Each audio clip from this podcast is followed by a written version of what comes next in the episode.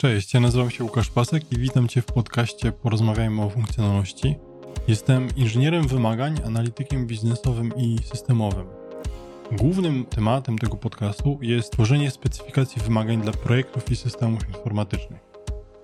Ten podcast jest dla każdego, kto chciałby wyeliminować błędy popełniane na etapie ustalania zakresu i tworzenia wymagań dla projektu IT. Przede wszystkim ten podcast pomoże Ci lepiej zrozumieć Twoją rolę w projektach informatycznych. Odcinek numer 8. Jak znaleźć wspólny język pomiędzy technologią a biznesem? Problem, który chcę tutaj opisać, dotyczy bardzo wielu projektów informatycznych. Ja o nim słyszałem od mm, dwóch, osobno od dwóch bardzo doświadczonych osób, byłych, byłych i obecnych project managerów. I oni y, to mówią o dwóch światach. Mamy świat biznesu i świat technologii. I najpierw porozmawiajmy sobie o świecie biznesu i ludziach w świecie biznesu. To ci ludzie w świecie, świecie, w świecie biznesu mają taki problem, że nie wiedzą, jakim językiem wyjaśnić, czego potrzebują. Bo technologicznym chcieliby wyjaśnić, uważają, że chyba powinni, ale tej technologii nie rozumieją. Bo ludzie z biznesu mówi się, że oni się trochę boją technologii, ale to nie jest to, że oni się boją, tak jak ja bym się bał iść do dentysty, albo bał się śmierci, albo bał się, że zapomniałem podatki rozliczyć na czas. To raczej wynika z tego, że wejść, zrozumienie technologii wymaga bardzo dużej ilości czasu i w ogóle nie wiadomo, jak się do tego zabrać. Ten świat technologiczny jest skomplikowany i, i frustrujące jest uczenie się o nim. Nie wiadomo w ogóle, jak zacząć, czy już coś wiem, czy już coś rozumiem. No i to, z tego wynika się coś takiego, że ludzie z, z biznesu niby się trochę tej technologii boją. Przykładowo, jak ja bym chciał rozmawiać z nimi o strukturze bazy danych, o relacjach w bazie danych, że tu mamy klucze publiczne, prywatne, tu klucze obce, to, to oni by nie chcieli o tym rozmawiać i ta rozmowa by no nie, nie szła, nie kleiła się. E, ale z drugiej strony, no jednak ci ludzie z biznesu wiedzą, że ci z IT to nie są, to nie są ci sami co oni, czyli to nie, nie są ludzie z naszej branży i że musimy użyć innego języka. Ale jakiego?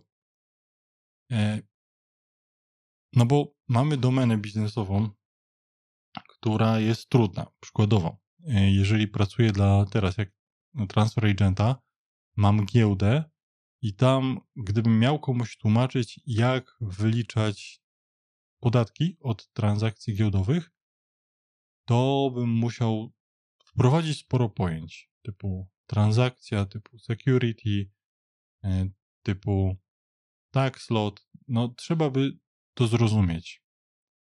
I w każdej domenie będzie taki język. Dopiero kiedy wchodzimy do branży, tam pracujemy, to go poznajemy. E, jakiś czas temu moja żona startowała na rozmowy do firmy, która robi taki portal nieruchomości. Tam się okazało, że są słowa typu segment, cholera wie co to jest, ale oni to używają non-stop. Jakbym był w tej branży, to już bym wiedział co to jest. Problemem jest to, że w wielu branżach poziom szczegółowości sam w sobie jest problemem, że tych zagnieżdżeń, relacji, dużo, szczególików jest bardzo dużo. Ja nawet byłem takim systemem, pracowałem dla firmy, która miała skomplikowane faktury, czyli miała tak skomplikowane wzory do wyliczania należności na fakturach, że samo w to było problemem i było trudne do wyjaśnienia. No dobra, to mieliśmy tych ludzi z biznesu. A teraz mamy drugą stronę, tą, która dostarcza oprogramowanie, czyli IT. Słyszałem właśnie o tej jednej doświadczonej e, program menadżerki, że IT się lubi schować za technologią i już ich nie widać. E, bo wiecie, bo dla IT język biznesu to jest czarna magia. Oni nie studiowali ekonomii, nie pracowali 15 lat y, dla firmy typu Transfer Agent. Ludzie z IT najczęściej co dwa lata zmieniają pracę i to na przykład z firmy, która robi kasyna internetowe, do firmy, która robi e, systemy giełdowe. No i sam znam kilka osób, które właśnie z tej firmy na tą zmieniło. No i oni wchodzą do tej firmy, która robi giełdę i nic o tym nie wiedzą. No, no nic, ni w ząb. E, dobrze, jak niektórzy z nich może inwestują na giełdzie i coś tam kupują, akcje sprzedają, wtedy coś tam wiedzą, ale to jest, to może, nie wiem, jest parę procent. I ci ludzie z IT, dodatkowo, oni są tak trochę zamkniętą społecznością, bo oni nawet nie próbują tego, co robią, wyjaśniać ludziom z zewnątrz. Jak czegoś nie ogarniasz, to jest to twój problem, nie mój. Takie jest podejście. Z wieloma programistami pracowałem i rzadko było tak, że oni sami z siebie chcieli mnie edukować. E, bo w świecie technologii to jest tak, że samemu musisz w praktyce do wszystkiego dojść. Jest masa mm, publikacji w internecie, są książki, góry książek. E, musisz mieć praktykę, żeby pewne rzeczy zrozumieć, bo po przeczytaniu ty tego nie zrozumiesz. No, weź, pisz callbacki po przeczytaniu, czym są. To trzeba zrobić samemu parę, parę razy w tym Node.jsie, żeby to umieć robić. Ja pamiętam, że ja o tym długo, długo czytałem kiedyś, jak uczyłem się pro programować w Node.jsie i niby to proste, ale nie rozumiem. W którymś momencie raz mi się udało to zaimplementować i to było fajne, o super, ale zaraz po tym już zapomniałem.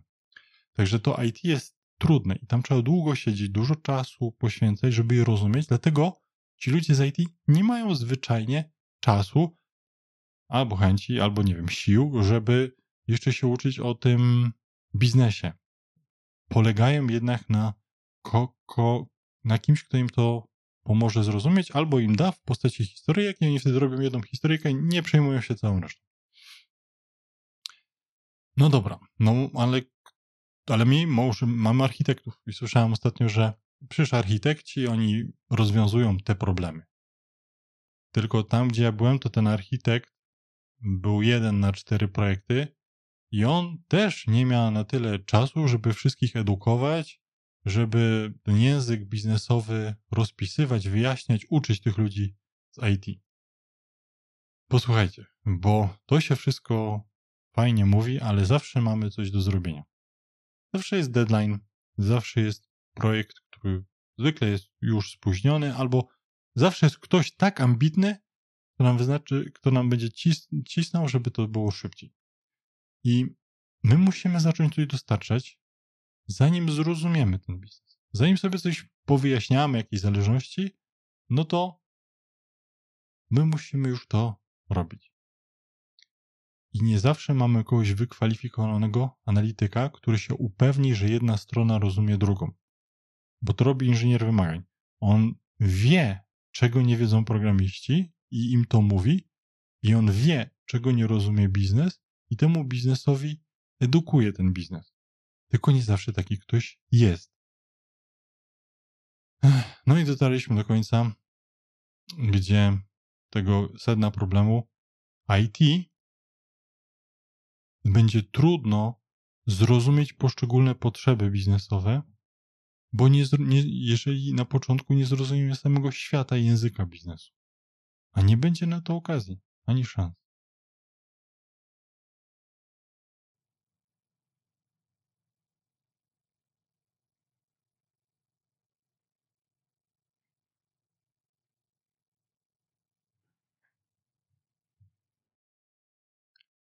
OK, to mamy problem, ale jak jest problem, to musi być rozwiązanie.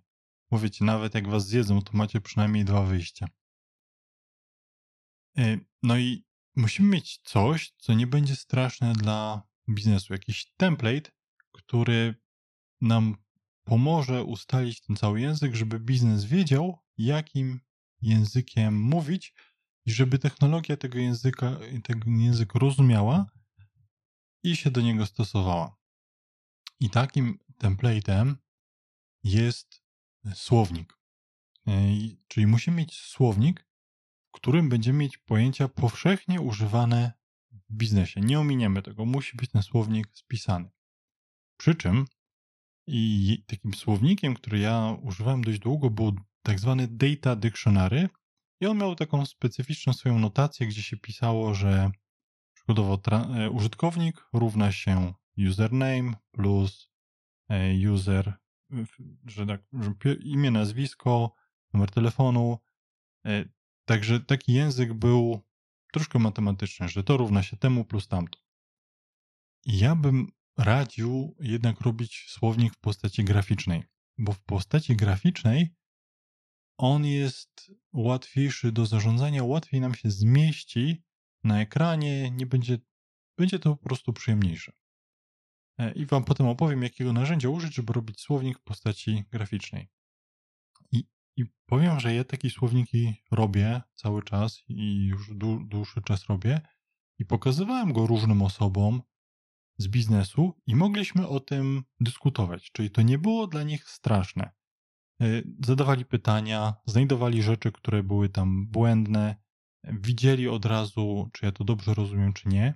To, co tam było, to był ich język, wszystko, co tam było, było dla nich zrozumiałe.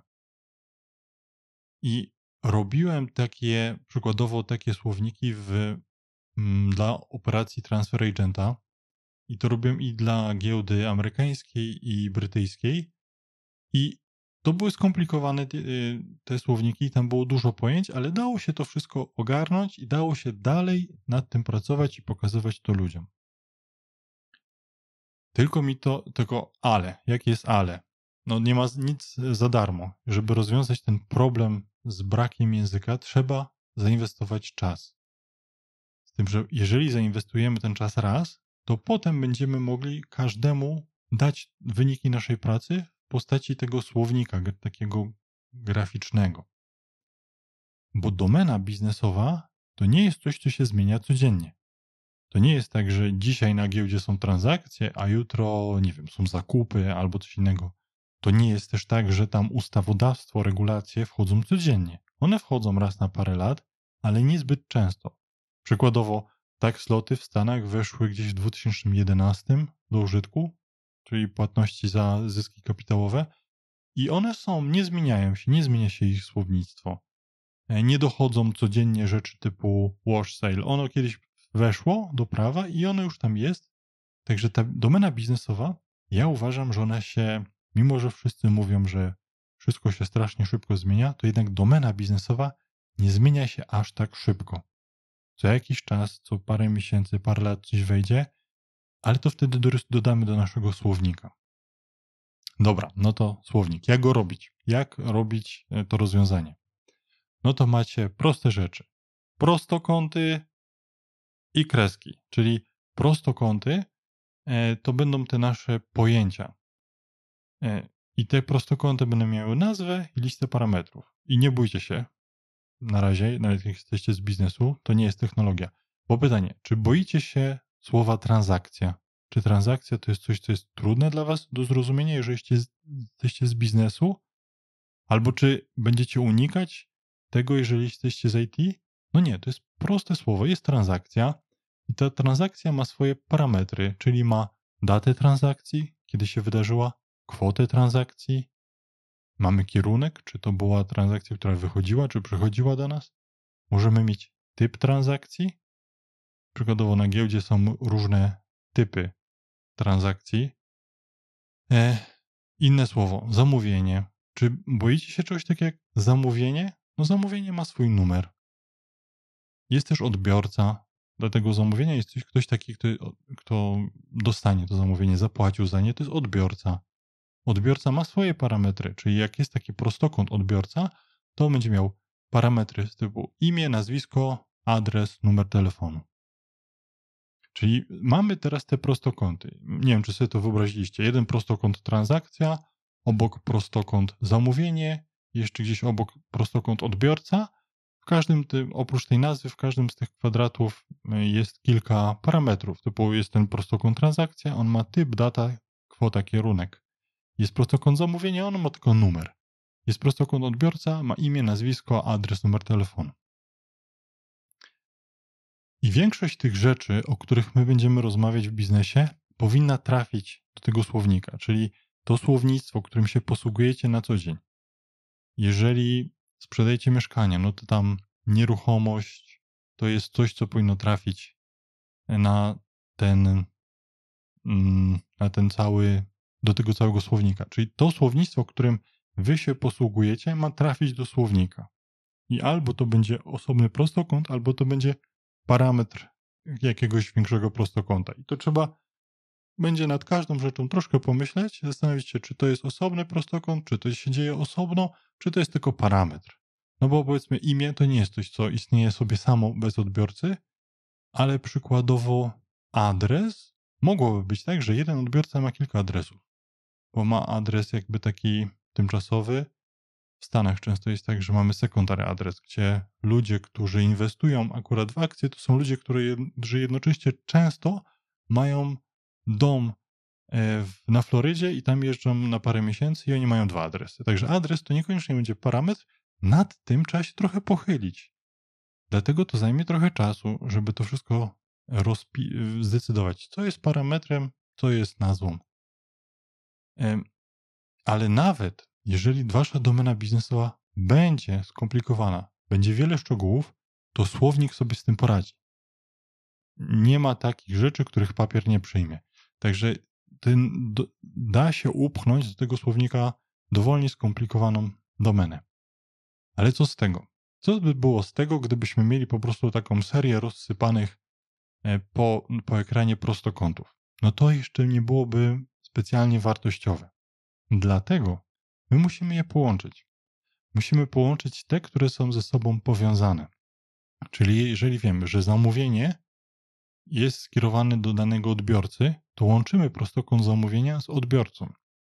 Jeżeli zamówienie musiało być opłacane w formie transakcji, to łączymy to zamówienie też z prostokątem transakcji. Czyli widzicie, powstaje nam taki diagram, czyli ten nasz słownik staje się diagramem, ale on się stał diagramem bardzo prostym. On na początku był tylko słownikiem i powinniśmy myśleć o tym jako o słowniku. Nie o diagramie, tylko o słowniku pojęć. Bo to nie jest żaden diagram taki, wiecie, logiczny, schemat technologiczny. To jest słownik, tylko on ma postać taką, która nam ułatwia zrozumienie domeny. Dlatego to się często mówi na to model domenowy, ale to jest nic innego jak słownik, dlatego nie bójcie się tego, bo pytanie, czy boicie się słownika? No nie wiem, może gdybyście musieli go wyryć na pamięć, no to byście się go bali, ale to jest coś, czego nikt na pamięć się nie będzie musiał uczyć, po to to rysujemy, żeby było. I teraz tak, e, łączymy te prostokąty, jeżeli zachodzi jakaś relacja, czyli przykładowo te łączenia, co były, to na przykład właśnie transakcja z zamówieniem będzie połączona, zamówienie z odbiorcą, e, no i tyle. E, dzięki temu, że mamy to w taki sposób graficzny połączone, to łatwo to będzie zrozumieć. I też na tym dojdzie tam jeszcze jedna rzecz, to jak już byśmy razem siedzieli rysowali, to bym wam pokazał, ale są jeszcze relacje, które można zaznaczyć na tych E, liniach i wtedy dochodzi coś takiego, że wiemy, że na przykład jeden odbiorca może złożyć więcej niż jedno zamówienie, wtedy to można narysować taką rozgałęziającą się łapkę, kurzą łapkę, dlatego to się nazywa crowfoot. I gdzie widać, że jeden odbiorca to ma kilka zamówień. I to się przydaje, ta informacja o tym się bardzo przydaje ludziom z technologii. I to dołożenie tych mm, właśnie kresek między prostokątami i tych e, relacji, czy to jest jeden, jeden do wielu, to pozwala ludziom z technologii poczuć, czym jest biznes, zrozumieć go i staje się dla nich namacalne, co tam się dzieje. Bo naprawdę ludzie z biznesu, z technologii bardzo dużo zrozumieją dzięki tam, takiemu diagramowi. Dzięki temu, że zrozumieją, aha, dobra, odbiorca jest połączony z zamówieniem, dobra, czyli to on składa, tu mam adres, dużo ludzi, dużo ludzi sobie sami opowiedzą taką historię i później, jak będą uczestniczyli w dyskusjach o jakichś feature'ach, e, o jakimś procesie, oni to załapią, oni to zaczną rozumieć dzięki temu, że, ma, że widzą obok ten, ten słownik, w zasadzie diagram. E, dobra, no i powiedzmy budujemy, budujemy, rysujemy ten słownik, on się rozrasta, to się zrobi duże będzie taki czas, że ktoś będzie trochę czasu siedział i przesuwał te prostokąty, żeby to było nadal czytelne, żeby te linie się nie przecinały, ale to da się poukładać. No teraz pytanie. Fajnie? Kto to ma zrobić? To jest dużo roboty. Ja bym powiedział, że to musi zrobić ktoś z IT, ale wspólnie z kimś z biznesu. I ja bym to robił tak, że robimy kolejne spotkania i przy czym ja robię je z różnymi osobami z biznesu. Mi naraz wystarczy jedna osoba. Ja nie potrzebuję mieć pięciu osób, żeby rysować te prostokąty, tylko ja biorę jedną osobę, która jest z biznesu, zna ten język i go pytam, powiedz mi coś o biznesie. I on mi mówi jedno zdanie. Ja mówię, a czekaj, dobra, to usłyszałem o tym, że mówisz transakcja, konto. Dodam to na słownik i dodaję transakcję, konto. Mamy dwa prostokąty. To się łączy? Tak. No to kreska. A ile masz mieć transakcji na jednym koncie? No wiele. A ile kont uczestniczy w transakcji? No wiele. I wtedy ja już to zaznaczam sobie. I tak zaznaczam sobie poszczególne rzeczy, dodaję to i to dla... Bo ja to już robiłem parę razy. E, wiecie, za każdym razem to jest nowy projekt, nowa domena. E, I zrobienie tego dla średnio skomplikowanej domeny to jest około dwóch tygodni. A dla bardzo skomplikowanej, typu system giełdowy, to są cztery tygodnie. E, to jest jednorazowo duży wysiłek, ale później już to nie jest tak, że do tego trzeba wracać i znowu kolejne tygodnie siedzieć, bo mm, no po prostu nie trzeba, ta domena się nie zmienia, a z drugiej strony tak skomplikowana domena jak system giełdowy naprawdę zasługuje na słownik. Nie jest tak, że ona to jest jakieś byle co, popierdółka, to jest jednak skomplikowana domena, setki ludzi nad tym pracuje, warto raz zrobić słownik. E, jeżeli tego nie zrobimy, bo ja to widziałem, co się dzieje, jak tego nie zrobimy, to spędzimy wielokrotnie więcej czasu na dyskusjach, na sprzątaniu bałaganu później. Bo e, teraz będzie tak strasznie, trochę się wystraszycie, mam nadzieję. Zaniedbanie tego na tym etapie skutkuje pogmatwaniem logiki. Dałam przykład takiej ugmatwanej logiki. Rozmawiałem z kolegą, u którego w firmie nikt tego słownika nie zrobił, nie rozrysował tych wszystkich relacji między tymi prostokątami. No i teraz mają przykładowo tabelkę user i mają pole, czy mają użytkownika i ten użytkownik ma pole isAdmin, czyli w bazie danych techniczne takie pole isAdmin. Przy czym, wiecie, to ma znaczenie biznesowe. Wydaje się, że to powinno znaczyć, czy ten ktoś jest administratorem. Ale to wcale nie znaczy, czy ten ktoś jest administratorem. To się tylko tak nazywa. Ktoś techniczny dodał sobie takie pole i to zrobił prawdopodobnie niezbyt logiczny sposób, bo użytkownik i administrator to są trochę inne pojęcia. Administrator to jest bardziej pewne uprawnienie użytkownika które pozwala mu na jakieś tam rzeczy, jakaś rola użytkownika, ale to nie jest parametr, bo użytkownik to może mieć imię, nazwisko, ale nie ma wyrytego tatuaża i sadmin. E, I przez to, że ktoś to sobie zrobił tak technicznie, musiał to zrobić z jakichś powodów, e, to inni ludzie nie są w stanie tego używać i to nie działa. Czyli nie służy do tego, co wydawało się, że służy. I takich perełek słuchajcie, w kodzie, w bazach danych jest masa i one wynikają z tego, że nikt nie przemyślał tego słownika biznesowo. Wtedy to by było logiczne. Nie byłoby takich kwiatków. Bo ja ostatnio akurat siedzę sporo nad w obecnym projekcie nad uprawnieniami i tam to nadawanie uprawnień wymaga przemyślenia, rozrysowania sobie tego słownika, zastanowienia się nad słowami, których używamy i wtedy tam właśnie takie rzeczy typu administracja, e, rejestracja nowych użytkowników, nadawanie mu uprawnień, trzeba, wychodzą, wychodzą podczas dyskusji i używamy w sumie języka takiego często potocznego, biznesowego i łączymy ze sobą pojęcia i to działa. Ja widzę, że ludzie dzięki temu, że my to rysujemy, ludzie ze sobą rozmawiają i poważne kwestie wychodzą bardzo wcześnie. Zanim my w ogóle jakąkolwiek development zaczniemy, już mamy takie ciekawe, merytoryczne dyskusje. I o to chodziło. Chodziło o to, żeby znaleźć wspólny język pomiędzy technologią a biznesem. Mam nadzieję, że Wam to pomoże i spróbujecie, znajdziecie wspólny język i niech moc będzie z Wami. Dziękuję Ci za wysłuchanie całego odcinka i zachęcam do subskrypcji kanału.